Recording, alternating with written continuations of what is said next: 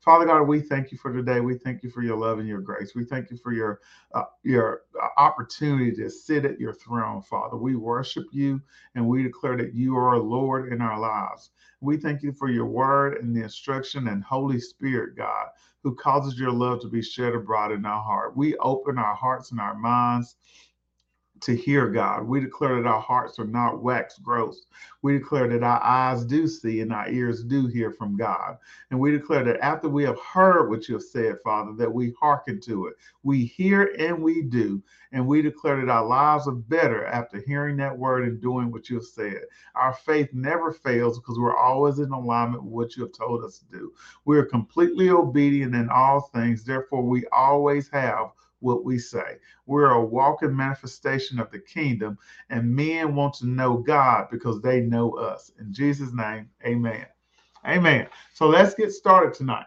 All right, we're seven minutes in, so we will we will keep going. I'm trying to keep everything within the hour. So so like I said, our basis base scripture for uh, this series has been Luke 6 and 45. And it's in the, in the end of that basically says, For a man's mouth speaks from the overflow of his heart. And I know in our natural thinking, what we'll want to say, well, if I want to control the words that coming out my mouth, if I want to control the things that I see in my I see in my life, then I just need to fix what I say. And that is a good premise in the sense that if I'm if the words I'm speaking are bad, I just need to change my words. But the thing is, you don't have the ability to control your tongue. In James 3 and 8, it says, But no human being can tame the tongue. It's a restless evil full of deadly poison. So our attack of changing our words absolutely has nothing to do with trying to tame our tongue in the sense that I try to change what I say by changing my tongue or forcing myself to say something different. The thing is, we tame our tongue by guarding our heart. And that's what we're going to be talking about. I tame, you can go ahead and say that. Say, I tame my tongue by guarding my heart. So that's how I'm going to be able to tame my tongue. If I don't like the words that I'm hearing come out my mouth, if I don't like what I'm seeing manifested in my life, it isn't that the word, the word that I need to go out and go after in the sense of trying to tame my tongue. What I need to do is guard my heart. What I need to do is look at the input, the things that's going on inside of me that's causing my mouth to reflect what's really what's on the inside of me. Your mouth is on a refl- on the, your mouth is an outward expression of your inner thoughts. And so that's what you got to focus on. Uh, it says, however, the word that flow from your tongue is just a small aspect of what flows from your heart. So tonight, I know we've been talking about the steps of guarding your heart. We're going to get there. But tonight, I am going to go into uh, what happens inside of your heart because your heart is the epicenter of your life. Your heart is where the Bible says, from your heart flows all the issues of life. All right. And so we're going to get into the epicenter because I want you to know why do I need to guard my heart? Why do I need to tame my team? Why do I need to, to study the word? Why do I need to do all of these steps in order to protect my heart? This is why. Matthew 15, verses 18 through 20 says this. It says, But the things that come out of a person's mouth comes from where? The heart. And those things do what? Defile him defile them. For out of the heart comes what? Evil thoughts, murder, adultery, sexual immorality, theft, false testimony, slander. These are what defile a person, but eating with unwashed hands does not defile a person. This he was talking to them, the Pharisees and stuff. They came up and like, hey Jesus, why don't your disciples wash their hands and do all this stuff like they're supposed to uh, according to the law? And Jesus was like, well, why don't you do the law? Why don't you do the thing that I, I told you to do? You talking about washing hands. I'm talking about your evil heart. You talking about washing hands. I'm talking about the thing, the, the way that you're living a defiled life. And Jesus checked them on that. And I and the thing is, all of these things are flowing out of your heart. You wonder why you gossip. You wonder why you commit fornication. You wonder why you're lusting. You're wondering why you do those things you're drawn away by the lust of your own flesh. Out of your own heart are coming these evil thoughts. Why? Because the heart will defile you. Jeremiah 17 and 9 says it this way it says, The heart is deceitful above all things and beyond cure. Who can understand it? And so when you look at this, you may be saying, well, God, did God set us up to fail? I mean, he, we're in this world, we have this heart. You say this heart is evil. You say it defiles me. You say it causes me to want to murder, uh, commit adultery, sexual sin, and morality. What, what can I do? You can guard your heart. All right. It says when these scriptures refer to the heart, we're not talking about uh, the heart that you think. I mean, we're talking about what pumps the blood, right? We get that.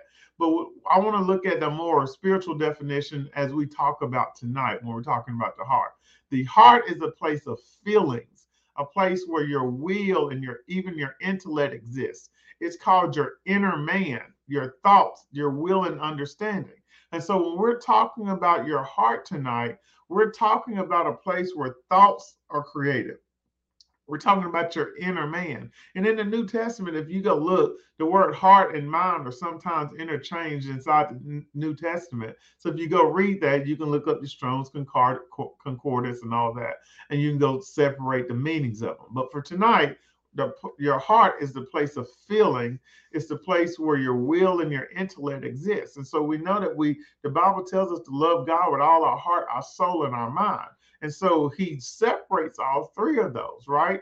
And we'll get into that later on why he separates those. But our heart is the dwelling place for our thoughts. Our heart is the dwelling place for our beliefs, and our heart is the dwelling place of, for the love of God.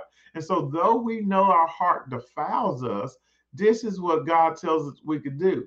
Uh, he says that He will cause the Holy Spirit to be shed abroad in our hearts so that we may understand the love that he has been given to us. That was Romans 5 and 5. That he, the love of God has been poured out within our hearts through Holy Spirit. So that's how we're not in this world without hope. Yes, we got a heart that defiles us. Yes, we got a heart that condemns us. Yes, we got a heart that wants to do things that are contrary to the will of God. But if we accept Holy Spirit inside of our life, and that's one step into guarding your heart right? You have to accept Holy Spirit. Why? Because with Holy Spirit, I have the ability to have the love of God to shed abroad in my heart, pushing out every evil thing that would defile my heart. So, a lot of times, here's the issue you sin because you choose not to allow Holy Spirit to cause the true love of God to be shed and brought in your heart. The only way that you can sin is because your heart is not full of God's love there could not be any sin in love because sin is an act of disobedience. Disobedience is an act that's done outside of God's love. Because the Bible says, if you love me, obey me. So anytime I'm disobeying God, it is an, it is an act of willful choice against his love. So I can't obey God and, and be disobedient at the same time.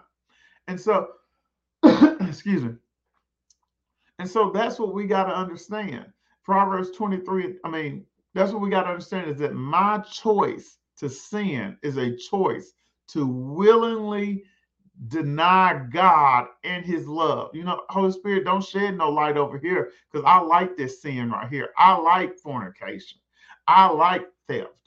I like drugs. I like going to church and, and singing worship songs and serving in ministries, but I don't let the word penetrate my heart. You know, I just like it because it's the right thing to go do. It's socially acceptable. It's socially uh, acceptable to go to church on Sunday. It's socially acceptable to be on a, a a Zoom with for church. That's what that's what's coming in the South. My mama did it, my grandma did it, my grandpa did it. So let me find myself in church. But you're in church, you're screaming, Lord, Lord, but you're not allowing the word of God to penetrate your heart. So in your mind, right? In your mind, your mind has the ability to think a thought that doesn't confirm, that's not confirmed in your heart. Your mind acknowledges information. Your heart accepts it to be true. So in my mind, I think about the word. In my mind, I say the word of God, but because that word has not penetrated my heart, Holy Spirit hasn't called it to be shared abroad in my heart. There's no confirmation between the acknowledging of God's word and that word being inside of my heart to the point I believe it and accept it to be my truth. Without the connection between my mouth, my mind, and my heart, there's no manifestation of the will of God. And so until I get to the point where I go to the word of God and the word of God, I acknowledge it with my mind. I meditate on the word. The Bible says day and night, so I could do what? Observe to do accordingly, right? So that's what he's talking about meditating, so that the word will get into my heart, and Holy Spirit, that word that's in our heart, causes or push out all the things that defiles a man. Proverbs 23 and 7 says it like this As a man thinks in his heart, so is he. So if I think about the word in my heart, then my life will manifest the word. So if I look at my life today and if I don't like what I see, I need to change what's in my heart. Because what I see today is the sum total of what I have thought about in my heart. The things you're acting on today are manifestation of thoughts that your heart have confirmed. You broke because your heart confirmed it. You, you you're depressed because your heart has confirmed it. You, you you where you are because your heart has confirmed it. The things you're acting on today are manifestations of thoughts that your heart have confirmed. Think about this. Your mind acknowledges information and it processes things, right? Your heart accepts that to be true. This is why it's capable. All right, I'm going to give you an example. This is why you're capable of having a thought of harming somebody, right? That's a fleeting thought that may come into your mind. I'm going to hurt them. But in your heart, you know that's not right. So though your mind acknowledged a thought, though it though it entertained or or conceived information in your heart, it did, it was not confirmed. Therefore, there was not manifestation of harm done to somebody. Here's the thing we have not gotten the word down in our heart. So when God told you that this was a year release, it was a thought that you acknowledged, right? In your mind, you said, Yeah, this is a year release for FOC. This is the year release. But in your heart, it was never confirmed because you didn't meditate on that word enough to push out all those other thoughts that said, No, your bill's gonna conquer you. No, your un- your your sickness is gonna conquer you. No, the, the more you're gonna have more days than you have money. No, your kids gonna be disobedient. No, your spouse gonna act a fool. No, they gonna lay you off. See, in your heart, those were the thoughts that were deep down and confirmed. So when your mouth said, I don't know what I'm gonna do, there was a thought in your mind that your heart confirmed because in your heart you really didn't know what you was gonna do. So there was a connection, and anytime there is a connection, there will be a manifestation of the thing that you have said.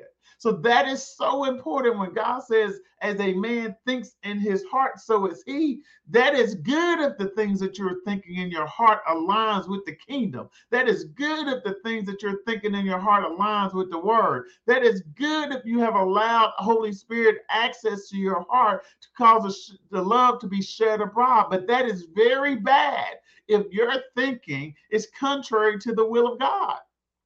Why? Because whatever I think about, whatever I believe in my heart and I confess with my mouth, and there's a confirmation or connection, then that's the thing that I manifest. So that's why today, everything I see is a manifestation of what my mind, my mouth has said, my mind has thought, and my heart has confirmed it. And if those three things are in alignment, then you're always going to manifest. Why? Because in the beginning, Genesis 1 and 26, God created man. And when he created man, he breathed into us and he gave us the same creative ability that he gave that he had so that when he walked into the earth and it was without form he was able to speak a word and it changed its form it began to shape into something that he had confirmed with his words that was aligned with his heart. Therefore, it manifested. And so when he breathed into us and he told us to multiply, subdue, have dominion, when he told us to do all those things, he said, Ralph, he said, Edwin, he said, Kristen, he said, Brenda, I am giving you the same ability that I had when I created the heavens. I'm giving you the same ability that I have when I created the earth. I'm giving you the same ability that I had when I said, let there be a division of water and land. You now have creative power. Go subdue, go dominate, right? Go multiply, go replenish. But when I was given that power, I can choose how I use that power based on what I believe based on what I believe. So, if as a creative being with power to replenish, as a creative being with power to dominate, with a creative being with authority, if I speak in this earth, I don't know what I'm going to do, then what has, and I believe in my heart, I don't know what I'm going to do. And there is a confirm a connection between what I have said and what I believed in my heart, there will be a manifestation of confusion and I just won't know what to do. So, your reality, our reality, is based on what we have believed. God isn't trying to get us to pray. God isn't trying to get us to worship. God isn't trying to get us to read the word because there, there's just nothing else to do. He is trying to allow the word to push out all the things that are in our hearts that defile us. So let's keep moving. And the thing that you got to understand about this, and when you go back to listen to Matters of the Heart, uh, you'll be blessed because I was laughing because I was like, and no shade, Pastor Sean, but Pastor Sean sounded so sweet when she they it was one of the first messages they talked together. I remember in McNair, uh, me and April had just got married. Uh, and it was at, it was at McNair, uh, and and they were teaching together. And I was just like, she sounded so sweet on there. Because April was walking by when I was listening in the kitchen today, and she was like, "Who is that?" I was like, "That's Pastor Ed and Pastor Sean." She said, "Uh uh." I said, "Yep," because it just, I mean, their voices were just different, you know.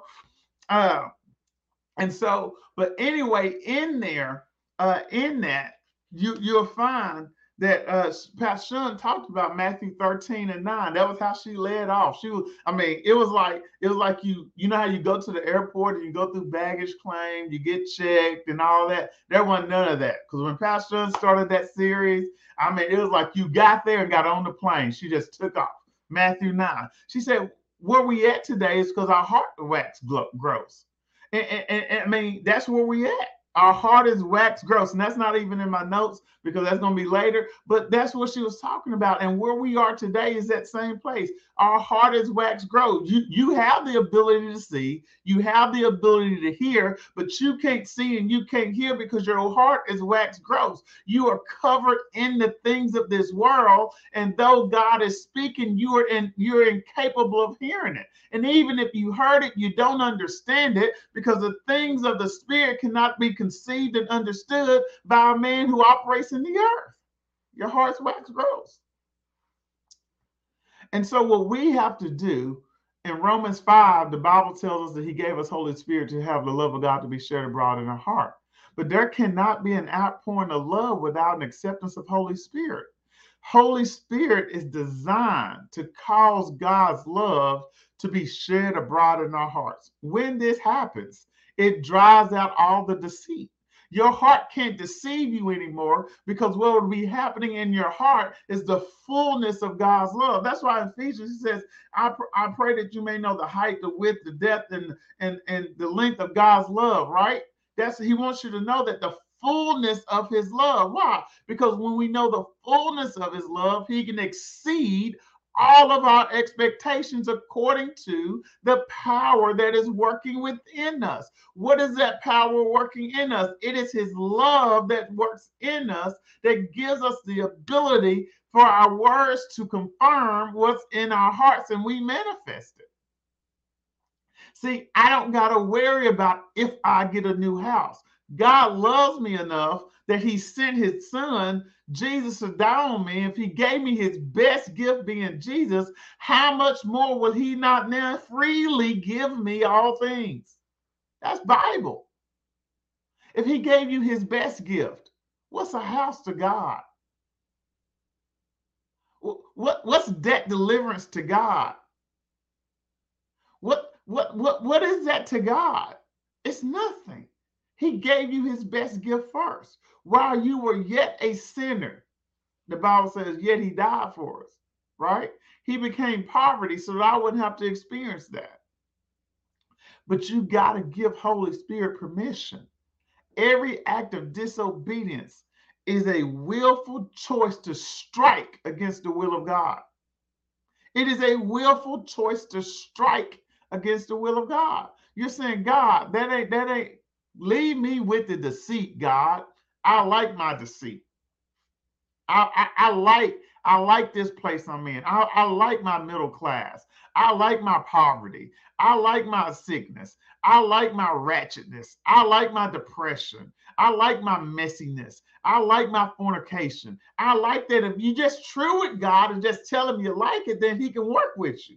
But what you're trying to do, you're trying to come and sing worship songs of God, and out of your mouth, you're saying what the world wants to be, what you feel like the world wants to hear, what you even want to hear yourself, but you ain't got it in your heart. And that lack of connection always lacks a manifestation of anything. So we got to grow up. John 14 says it this way If you love me, you will obey my commandments. That's what that, that's what John 14 and 15 says. If you love me, you will obey my commandments. So let, let's let's just be honest. I mean, I had a conversation with my son, Aiden. Uh, I'm like, I'm like, he wanted something, and he's like, "Oh, Daddy, I love you." And I'm like, "Let me." I was like, "Oh, you do, huh? You you love me enough to leave your shoes in the living room after I told you to uh, put pick them up. You love me enough not to take out the bag of trash that's been sitting there the last hour after I told you six times to pick them up. You love me enough not not not to do what I asked you to, right? But you, you, want to love me when you need me, but you don't want to love me when I ask you to come into alignment with the things that I feel like will be good for your life. See, God is trying to grow you up in your character. God is trying to grow you up in maturity. God is trying to grow you up, but you don't want to grow up. You want to stay a baby, but you want to drive the car. You want to stay immature, but you want to have keys to the house. You want to stay where you are, but you want to govern over all. That ain't how it works in the kingdom, baby. You got to do what the Lord said do, the way that He said do it, when He said do it, in order to see what He has for your life.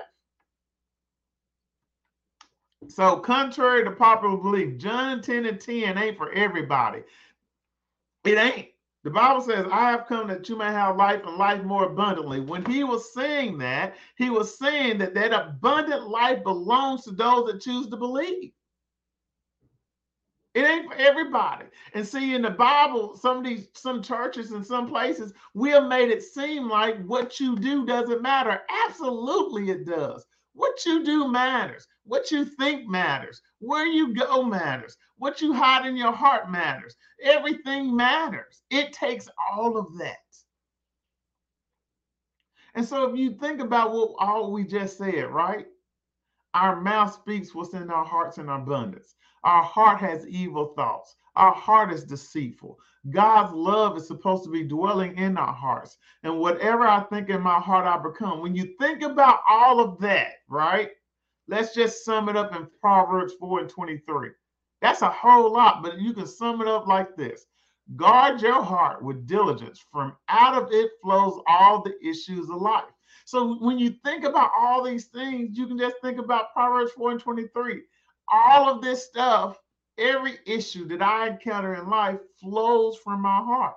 In God's word translation, it says it this way guard your heart more than anything else because the source of your life flows from it. Y'all hear that? The source of your life. The source of your life is flowing from your heart. And that's why we got to do what? We have to guard our heart. How do I guard my heart? Another way you guard your heart, right? And we're going to get into steps probably next week or sometime. But check it out. It says in Matthew 22 and 37. It says in Mark 22 and 30. It says in Luke 10 and 27. It's God tells us this love your God. How? With all your heart, with all your soul, with all your mind. You want to know how you guard your, your heart? You give everything you are, you give everything you have, you give your full existence to God.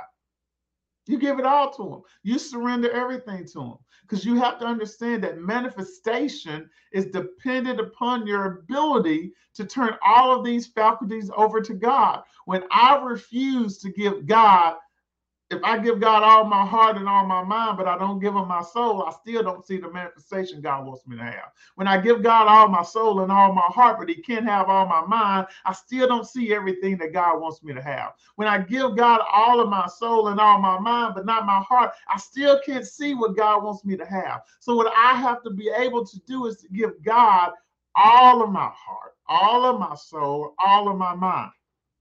What am I doing there? I'm giving God my mind, my will, my emotions, my imagination, my intellect. I'm giving God my feelings and my emotions, the my inner man, man, all of that belongs to God. In my mind, I'm giving God my thoughts. I'm giving him my intelligences. I'm giving him my creativity. I am giving him my ability to reason. I am giving God all of that because when He has all of that, then He can use the creative power through Holy Spirit to cause me to dream a dream, to cause me to believe that dream in my heart, to cause me to confess that thing out of my mouth. And because there is alignment, there is connection, there is manifestation. That's how I have been married for 18 years. Why? Because God gave me a dream in 97 that I would marry that chocolate girl right there on spring break. That's what he did. When I came back up there, right? When I came back from spring break in eighth grade and I saw April standing in line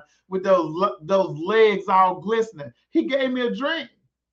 And then she broke up with me. Did y'all know she broke up with me? Quick, quick pause. Did y'all know on July 18th, 1997. She probably gonna walk out the door and look at me. She broke up with me, broke my heart, but I didn't. I didn't chill. Why? Because I had a dream. I already knew that I wanted her. She didn't want me at that time.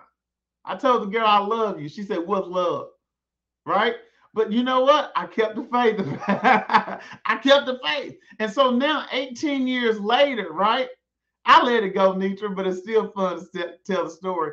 18 years later, I'm walking in the thing that I knew that belonged to me. And, and, the only reason I, I gave my I gave God an opportunity, right? Because I honest, I wasn't out there just trying to live any kind of way. I was trying to, I mean, I was trying to do things for God, right?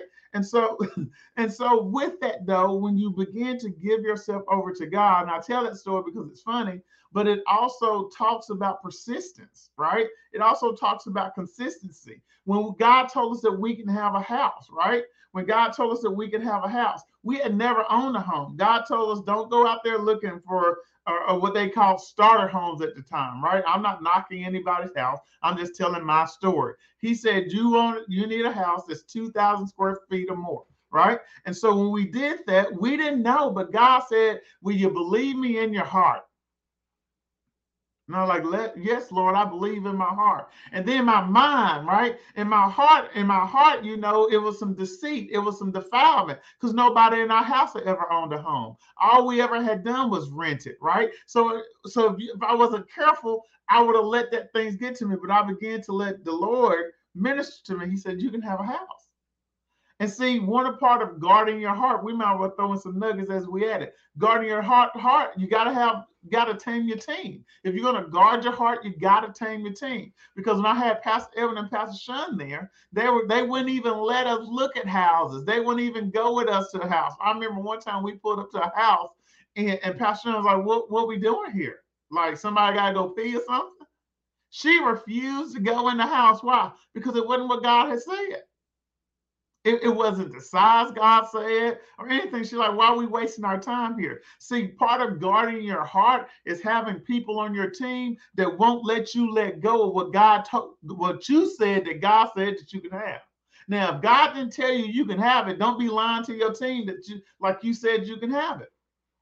But the other thing that God did when we were in that pr- process is what God told us to sow. See, sometimes you want to receive what God has for you, but you don't want to participate in the manner in which God wants to give it to you. See, when we thought we were supposed to be saving up for this house, God had us sowing every single time we encountered our man and woman of God. God had us, I'm like, don't I need to be saving for a down payment? And God had us sowing more. We sowed every day. We sowed our time. We sowed money. We did things for other people. God was setting us up when we didn't even know it. We were just trying to hear God. Why? Because we're trying to get that in our hearts, right? Because I understand that God loves me. He loves me enough not to give me a dream to dangle in front of my face like a carrot. He loves me enough that He sent His Son, and with His Son, will He not freely give me all things? So I said, Okay, God, I believe you. I take you at your word. If you want me to sow this seed, God, I'll sow this seed. If you want me to sow to the same person twice in a day, God,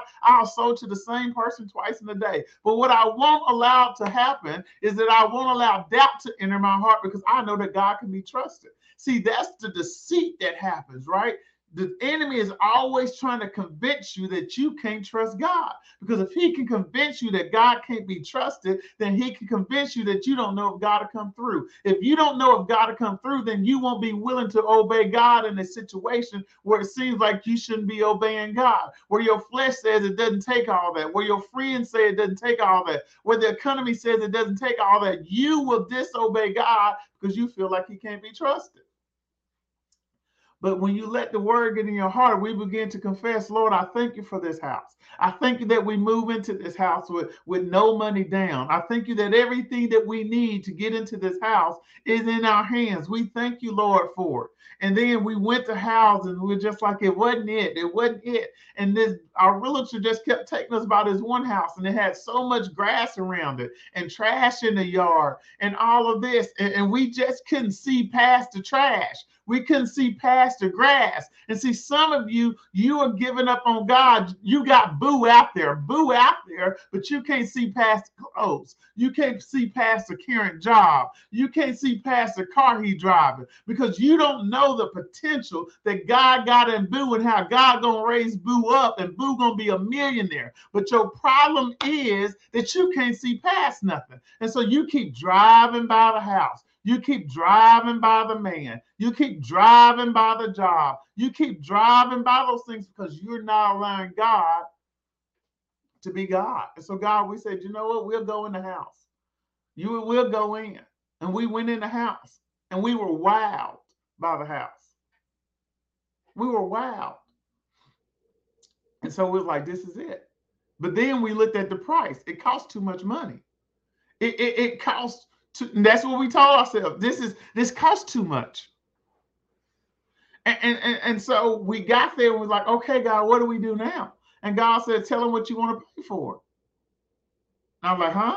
He's like, tell him what you want to pay for. And I was like, what am I gonna pay for? God, you did all this. What we gonna what we paying for? Because we I'm doing what you say do, God. And God told me, told us what to pay. It was several thousands of dollars below what they wanted. And then he said, ask for this. Tell them you want two inch wood blinds. Tell them you want gutters all the way around. Tell them you want this change. Tell them you want this painted. And we gave it to our realtor, and our realtor looked at us and she said, We were first time buyers, and she meant she meant well. And see, some of y'all are y'all are distracted by well-meaning people. See, some of y'all, because you ain't tamed your team, you got friends telling you, well, if it don't work out, how is it not gonna work out if God told me it will? You you got people telling you that that oh uh, it's okay if it, if it doesn't come through. No, no, it's going to happen. Why? Because God said it's going to happen. And so she told us like, don't get your hopes up or anything because you're asking for everything. Expect a rebuttal, right? A counter offer. And so we submitted it anyway, and we left. Next day, she called us and said they accepted your offer as is. She said, I can't believe this. She said, I've never seen this happen. And I was like, Thank you, Lord. Why? Because he honors his word, right? I allow God to get into my heart. I then didn't think this thing to be crazy, right? I thought him to be true. I said it out of my mouth. And there was three things that aligned. So the, the connection, the mouth-heart connection created a manifestation of the thing said. So as a man thinks in his heart, so is he. That's why we're guarding our heart with all diligence. We're letting Holy Spirit tell us what we need to believe for. God, what do I even need to be believing for right now?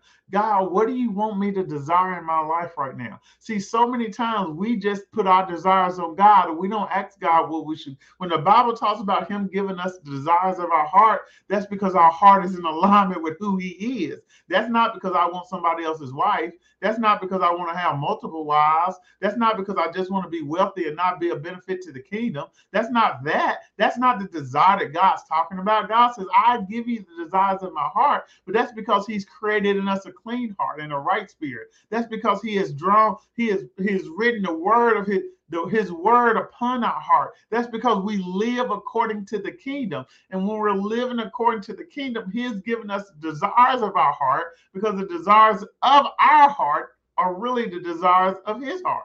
And so there's alignment and our mouth say it, our, our mind think it, our mouth say it, and there's a connection and therefore is a manifestation. But the problem with the church now, because we experience lack of power, the problem that we don't lack control and we lack discipline and we lack manifestation is because we have not guarded our hearts. We have not allowed Holy Spirit to do his job. We have not tamed our team. We have not chosen the love of God with all of our heart. We just have it. And when we have not done that, our soul and our mind run aloft. They do whatever they want to do. And let me tell you what happens then. Mark 7 and 8. Let me let you t- let the word tell you what happens. It says, You disregard and neglect the commandment of God, and you cling faithfully to the traditions of man.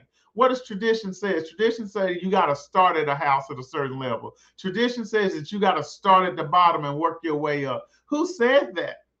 The Lord says he'll he will appoint you to a place.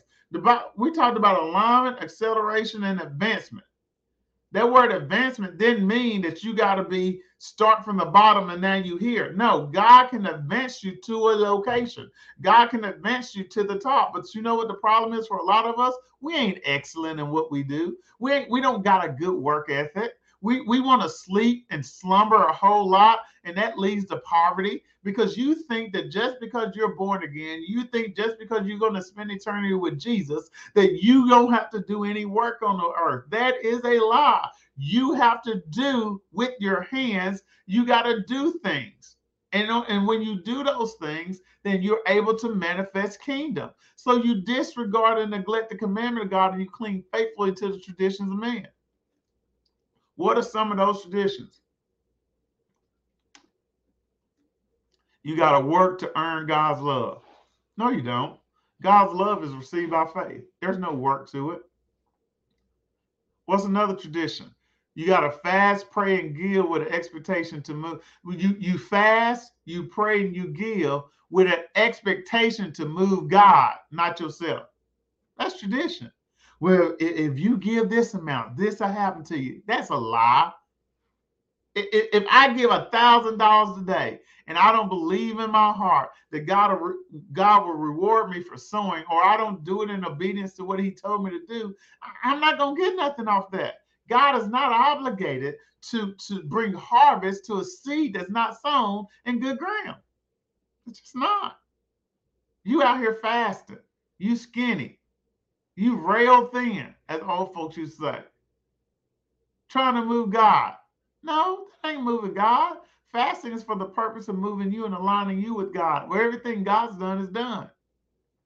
You set up traditions from man that conflict with my word. I ain't gonna talk about people's religions and ideologies and all of that, but there's a lot of things that happen in the body of Christ that have absolutely nothing to do with the word of God. They are just interferences. They're just they're just stumbling blocks. They're just they're distractions from the word of God.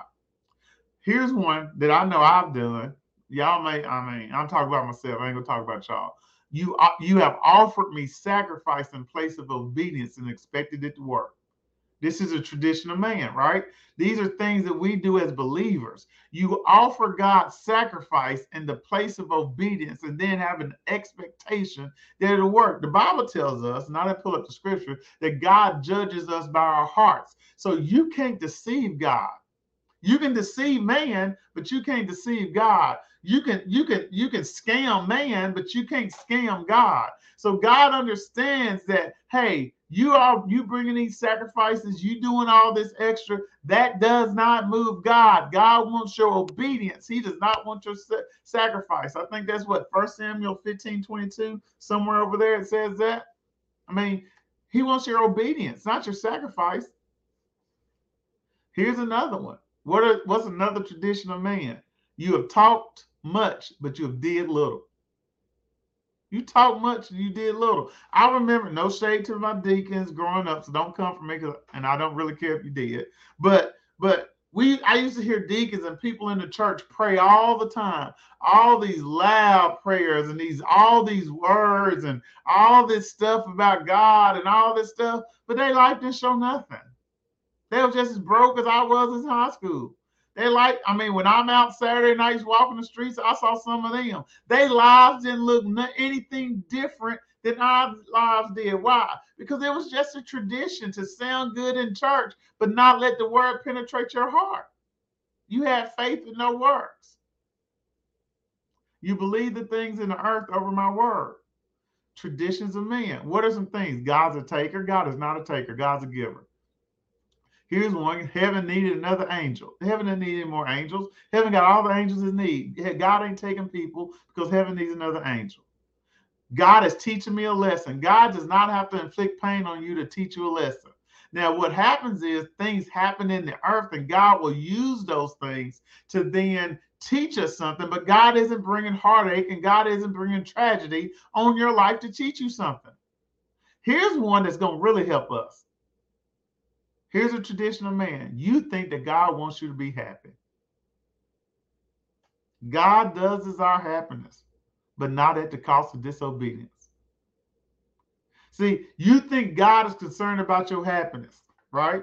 Well, God, ain't no way God would want me lonely right now. You know, uh, God will want me lonely in this Christmas season. So I, He know I'm not happy. He know my heart. So I'm gonna give me a boo. No, God, God is not God, God wants you full of joy, right? God wants you to have some things, but not at the sake of disobedience, cause of disobedience. You, God is not concerned more about your happiness than he is your sanctification. God is not concerned more about your happiness than he is your deliverance. God is not concerned more about your happiness than he is your obedience. God is not concerned more about your happiness than he is his kingdom. So quit lying to yourself and giving your way yourself a way out to be like, okay, it's good to do this. I mean, God know I got needs, right? He know those things need to be satisfied. He wants me to be happy. He don't want me to sit over here with these yearnings and these cravings. I, God want me happy, so I'm just gonna run on out here and do this. No, no, and no. That's not the will of God. But that's what traditions of men will tell you, right? Here's another one. God will not give me more than I can handle. That's a lie. You can't handle it anyway. I mean, scripture tells us, let's run to Mark 11. Come to me, all you who are weary and burdened, and I will give you what? Rest. Absolutely. Things will happen in your life more than you can handle. That's a lie. Honestly, it's a setup. And if you're not careful with guarding your heart, then what'll happen is you will feel like God let you down and you will feel like a failure because you can't take this. There are things that happen in life that are too great for you to bear in and of yourself.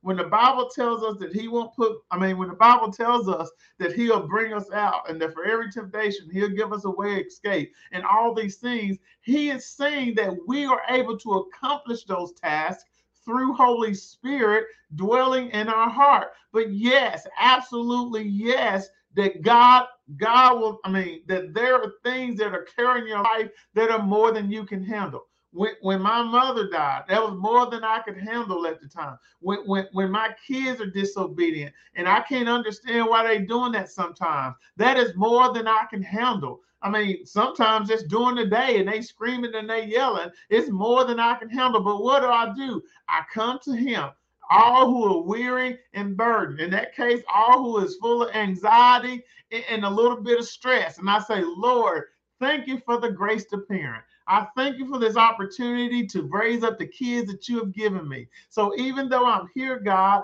and even though they're mine, I thank you that you will strengthen my inner man and my outer man in my mind so that I can be able to raise these kids up. Because right now, God, they, it is more than I can handle in and of myself because I want to beat them down, Lord, but that ain't what you're going to let me do.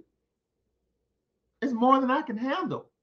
But when you tell yourself a lie and you're like, oh, I got to do this all, you got to run to God. I have to run to God. Why? Because there are things that happen in life that's just too hard for you to do it on your own. And here's the thing He wants you to come to Him. Come to me if you're weary. Come to me if you're burdened. And I'll give you what? Rest. Here's another tradition of men. God knows my heart.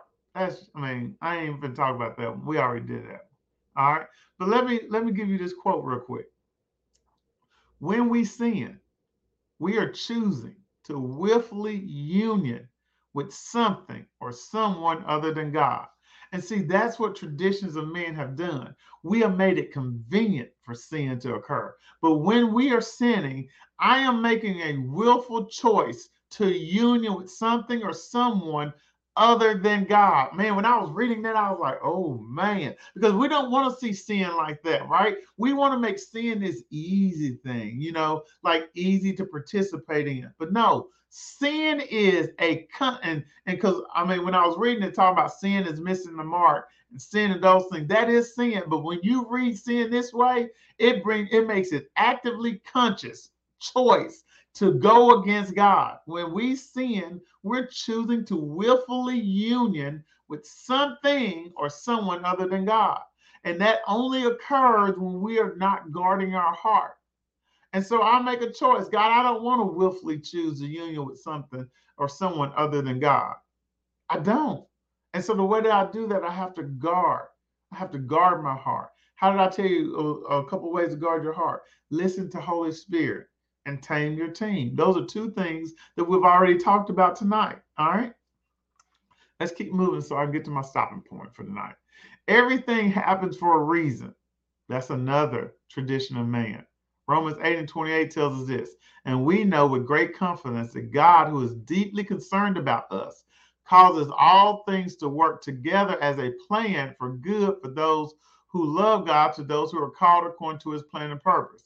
And we know with great comfort that God, who is deeply concerned about us, causes all things, right? So the enemy can cause something to defeat you, but God will cause that thing to work together for your good. It isn't God making it happen that's bad, but God will cause bad to become good. That's what that scripture is telling us. And we know with great confidence that God, who is deeply concerned about us, causes all things to work together as a plan for good. So no, it doesn't matter what happens in my life, why it happens. If I run to God, He will cause that thing to work together for my benefit. Look at the prodigal son. I mean, I mean that dude took his inheritance. He bailed out, spent it all, spent all of it. But his father kept looking for him. Why? Because it's the father's desire to always have you in union with him and to give you his best. And so when he came back, he caused it to work together for his good. He caused it to work together for his good. And so what we we got to do as we wrap up for tonight, what we got to do is not be people who just talk about how much we love God, not be people who just talk about. I mean, because I, I mean, I talk about myself. There was time. I mean, I was I was in church and I was out doing whatever I freak I wanted to do. I mean, I, am just gonna be honest with you. But I was at church on time. You know, I I I, I participated and and volunteered. but my life wasn't looking, I mean, I wasn't manifesting the things of God. Why? Because I was going through the motions. And here, and, and then at the end of this year and going into 2020, it is not the time to be going through the motions. That's why your mouth reckless. Your mouth is reckless because your heart is reckless. You messy because your heart is messy.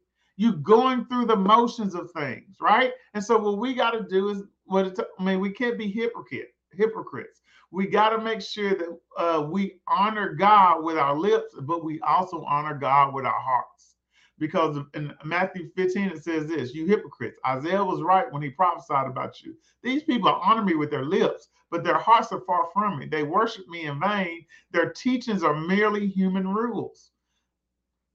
That's not who God has called us to be. And so that's why we are talking about the mouth heart connection because I don't want us thinking that we can simply acknowledge with our mind a thought about this being a year release this being a year of five to one. But we don't bring it in our heart because when we have alignment in our heart and alignment in our thoughts and we say it with our mouth, there will be a manifestation of it. So if I'm not seeing a manifestation of the things that Pastor Edwin and Pastor Shun and Chandra and the prayer team and all these people have said, then I need to go check my heart. What's really in my heart? What do I really believe? Am I saying these things? But I am not believing these things in my heart because you'll know it because every time you say it, there's this sliver of doubt and unbelief. This is the year of release, and you thinking in my mouth, well, ain't nothing changed for me. Doubt and unbelief. That's what you really believe in your heart. Every but to the word. This is yearly, but I ain't seen nothing. You counseling it all out. You counseling it all out. And so when we cancel it out, then we don't give God an opportunity to be do his best. We don't give out God opportunity to be John 10 and 10. I told you John 10 and 10 ain't for everybody. John 10 and 10 is for those who choose to believe God. John 10 and 10 are for those who choose to allow the Holy Spirit to have the love of God to be shed abroad in their hearts. That's how we get abundance. That's how we get overflow. That's how we walk into a place where we have more month than we have money. That's how we walk into a place that we're able to give to every good work and charitable charitable donation. That's how we walk into a place where our marriages are whole and our kids are obedient. That's why we walk into a place where we go to jobs that we love and when we get when God calls us something else new that we're not afraid to go do what's new. And I'm talking to myself because there are some things that God told me, and I've said out my mouth, but I hadn't always, I hadn't always fully believed them in my heart. And so I'm having to revisit those things and say, God, you told me this. And so, God, where did I mess up? And where I messed up was that in my heart, I didn't fully believe that God would do what He said He was going to do. That was part of it. And then in another area, I found myself being slack of hand. God had told me to do some things physically in the earth that he hasn't told that I hadn't done. And see, so many times we limit God because we don't do what God said to do. God tells you to do X and to do Y.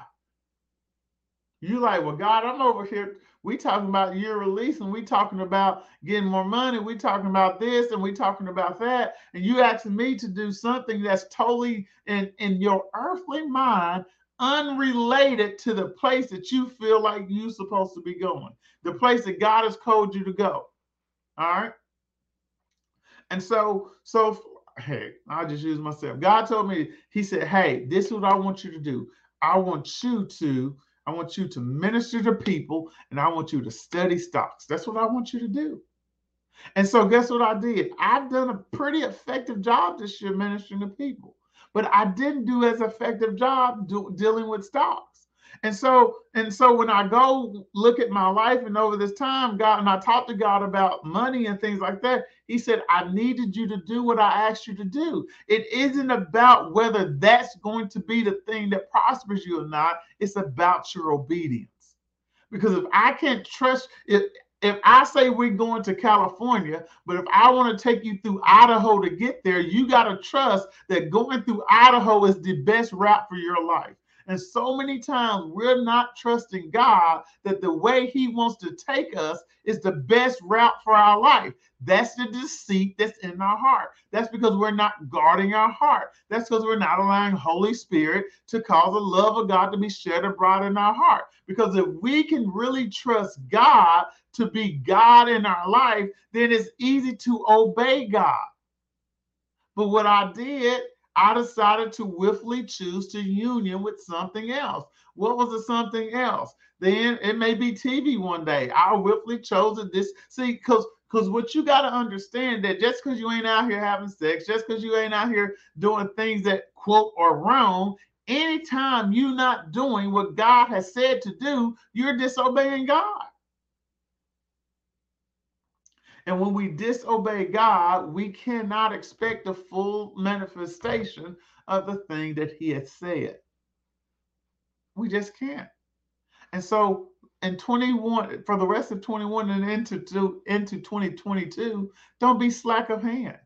And, and and I'll come back and take a Wednesday, or if Pastor ever want to take a Wednesday, we come back and talk about excellence and not being slumber and not being lazy and slothful because man, we you cannot think that just because you saved and born again that that everything will come to pass. Here's another uh tradition of man and we're just gonna wrap up. I ain't gonna worry about the rest of the notes. God ain't concerned about how you feel I mean, God, God isn't in the business of being like, "Ooh, I hope this don't, I hope this don't hurt Ralph's feelings when I tell him this. Ooh, I hope, I hope Kristen isn't offended when I tell her that. You know, I, I, I just hope." God ain't concerned about your feelings, baby. God is concerned about His kingdom. Kingdom over feelings, all day, every day. Kingdom over feelings, all day, every day. God isn't not that He doesn't care about how you feel, but if your feelings are in contradiction to the kingdom, kingdom always trumps feelings. And so quit lying to yourself because we're all growing up. And this is what I've been telling myself. So I'm just talking to you the way I talk to myself. Quit lying to you. God ain't concerned about you don't feel like studying those stocks right now. So what you're really saying is I don't feel like trusting God. I do feel like being disobedient. I don't feel like walking in abundance, but I do feel like walking in in middle class for the rest of my life. That's what you're really saying you feel like. And if God don't talk to y'all like that, I mean, maybe y'all God God talk to everybody different, but we ain't we ain't slack a word on this side. He I'm just like, tell me how it is. And so that's where we're at, right? And so that's why we're going down this line of talking about our heart, because when we get our heart right, when we get our heart aligned to the word of God, then our mouth and our heart connects, and then we have a connection, and through connection, we have manifestation. All right. So I want to ask you guys four questions, and these are the things I want you to I want you to uh, meditate on as uh, as we get ready to, uh, I mean, depart today and come back. And just so you know, there will not be refreshed Bible study next Wednesday. No refreshed Bible study next Wednesday. All right. So here, here are the four questions. I'm not sure if I put them in there or not, Pastor Elman, uh, but I will copy and paste them real quick. All right. There you go. What lies do I believe about myself or the world around me? And how's this impacting my relationship with God? One lie you may believe is that just because you black, you gotta less make less money. Here's a lie that I believed. Pastor Evan coached me through this joint, and I sold money in his life, and I continue to sow in his life. I believe that just because you was in education, you was fixed on your income. You had to look at that salary schedule, right? And you had to live by that salary schedule. And I ain't gonna lie, it irked me to look at that and see 25 years down the road what I'll be making. That's a lie that I believed, right? And it impacted my relationship with God because it caused me to limit God based off what that salary schedule said. But I love what we say now. I live off my seed, not my salary. So even though the salary scale may say 36,000, or is a lie you're telling yourself, is that how you live? No, baby, you live based off your seed, not your salary. What sin or bad habits in your life are weighing you down from a higher moral conduct? What's keeping you from living a sanctified, holy type life? Basically, what's keeping you from living this? And you're like, well, why is that important? And I, I'm looking at my time. It's important because anytime you have sin in your life, it gives door open door to condemnation and when i have condemnation it causes me to doubt god because i feel like what condemnation does says is you don't qualify. You're not worthy of. And those thoughts based off my wrongdoing think about it. The more you live righteous the less condemnation works in your life. Condemnation most of the time impacts those living ratchet lives because you not, not not that it doesn't. I mean you could feel simply condemned because something that happened in the past right? But i'm saying the more holy the more sanctified life you live the less condemnation will impact you. What behaviors habits or attitudes do you know to be right and yet i avoid or ignore? Like you know it's right to tame your tongue. You know that let Ephesians 4 and 29 says, Let no corrupt communication proceed out of your mouth, but that which is only edifying uh, to your brother. I'll summarize that last part. That's what it says. But still, you let your bad habit or attitude of always telling people how you feel to come out your mouth instead of hearkening to the word of God. So, what behaviors, habits, you always spending money when God told you to leave that credit card alone, when He told you to stay off that line, when He told you you a lot of people can afford Black Friday, but Black Friday can't afford you can't afford it this year. And it may not be that you didn't have the money, it may just be the fact that God told you not to spend anything. What behaviors, habits, or attitudes do you have now or know to be right and yet avoid or ignore? And lastly, am I selfishly trying to find fulfillment outside of God? All fulfillment that you will ever need is found in God. Everything. All fulfillment can be found in God spiritual, financial, physical, emotional. God cares about what you care about. So he's going to make sure that you're fulfilled. But what fulfills you does may not fulfill the kingdom. So you need to align with the kingdom. Why? Because God ain't changing his plans for you. You got to get in alignment with what God has done. And so, and you're like, what do you mean God ain't changed his plan? Well, he's already provided you healing. He's already provided you wealth. He's already provided you peace and long, I mean, and all of those things. So, so God isn't out here going to be doing something changing his plans, right? Because they, his plans are he he's done everything we needed to get you something that you desire in your flesh. He's just not doing that. You got to get in alignment with God's plan for you. So that's the word for tonight, guys. And then we'll come back and we'll talk about some actual steps on how to guard your heart. Um, I guess it'll be in the new year. Uh, next time we have Refresh Bible Study. We'll be in the new year. So once again, Refresh is canceled for next week. All right. So let me run through these announcements real quick. So today is Wednesday. So on Friday morning, all right, we are having Champion Circle Prayer. So join us Friday morning at 6:30 a.m. for Champion Circle's prayer. And then join us Sunday morning at 9 with Pastor Chris and Elder Valley for worship. All right and then followed by Pastor Edward and Pastor Sean as they continue their series uh, uh, at 9:30 a.m. Uh, and then Monday mornings, Pastor Sean does uh, strategies for success on her personal page and her professional page. And then Tuesday night, we will have prayer at 8 p.m. Central Standard Time. And then they didn't have it, they're not having it this Wednesday, I think, and next Wednesday, Ignite. But uh, Victory Zone is on demand. I encourage you, if you got little kids, get them plugged into the Christmas Science series that's occurring now. Uh, talks about uh, what happens to lead up to Jesus' birth and all of that. There's great activities, there's great lessons. Make sure you get plugged in. Also, uh, make sure you give. At FOC, we have 100% tithers. So make sure that you are giving your tithe. And, and, and don't, I'll be honest with you, don't, ain't no gift worth buying that causes you to steal the tithe. Ain't, ain't no Christmas gift worth buying that causes you to steal the tithe. All right. So uh, make sure that you you're giving uh, the way God desired for you to give. You can give through the uh, avenues that are listed on your screen. Givelify, Pushpay, Tithely, Text to Give, and through PayPal. So uh, take advantage of that uh, uh, for your giving. All right. And then if you uh, want to be a partner with us, uh, go to focchurch.com, uh, scroll down the page a little bit, and then you can complete the partnership form. And by completing the partnership form, one of our uh, uh, partners will uh, send you information via email so that you can formally become a partner at FOC. And at FOC, remember, we're teaching you how to walk in love, live by faith, and experience God's prosperity in every area of your life. So you want to be connected to FOC. We are good ground. All right. I think I've covered all the announcements for tonight. Uh, if you did, if you missed prayer yesterday, go check out prayer yesterday. Uh, Pastor uh, prayed, uh, and everyone prayed and interceded for our uh, prayer and intercession team. Uh, and so make sure you're doing that. Make sure you keep the Williams family in your uh, in your prayers and in your thoughts as well. And I pray that everyone, as you travel for uh, Christmas, that you have safe travel. God, Yahweh goes before you. I declare that your experiences and your time with your family will be pleasant.